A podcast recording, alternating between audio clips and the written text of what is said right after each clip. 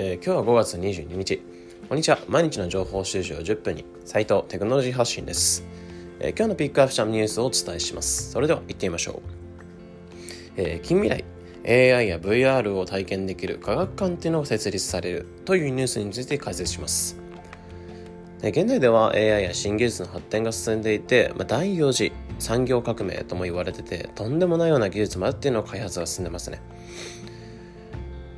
で今後そういった技術が国など機関から認証され私たちの生活に、まあ、溶け込もうとしてるんですね。でもしかしあまりにも私たちはその技術がどういったものが存在するのかどういった怖さがあるのかどういった凄さがあるのかなどその実感っていうのはあまりしてないんですね。でそこで今回紹介するっていうのは、えー、韓国ソウルに2023年建設予定のソウルロボット人工知能科学館というものになっていてまあ、これは第4次産業革命の、えー、最新技術っていうのを体験可能な科学科になってます。で、この建設にあたり47チーム、えー、韓国の中で30チーム、海外では海外では17チームっていうのが参加して、その中から選抜された建築家チームっていうのが建設するそうですね。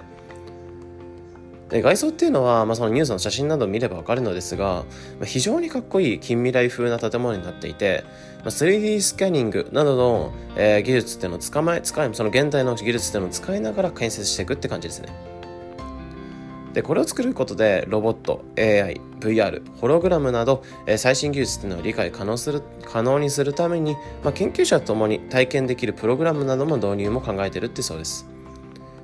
実際に手に触れてみてその凄さを感じられるっていう体験になってますね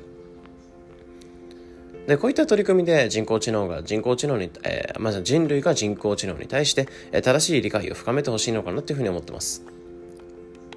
人工知能の便利さっていうのはもちろんなんですが、えー、そこの秘める怖さのようなものも考えながら議論を深めたいっていうふうに思ってます。まあ、日本もこういった日本もこういった施設っていうのを建設、まあ、進めてほしいのかなっていうふうに個人的には感じてますかね。ということで今日は AI や VR 体験できる科学館設立というニュースについて解説しました。本日のピックアップしたニュースは概要欄のリンクからも見れますのでぜひ。このチャンネルでは日々更新される情報、テクノロジーに特化し、できるだけわかりやすく伝えております。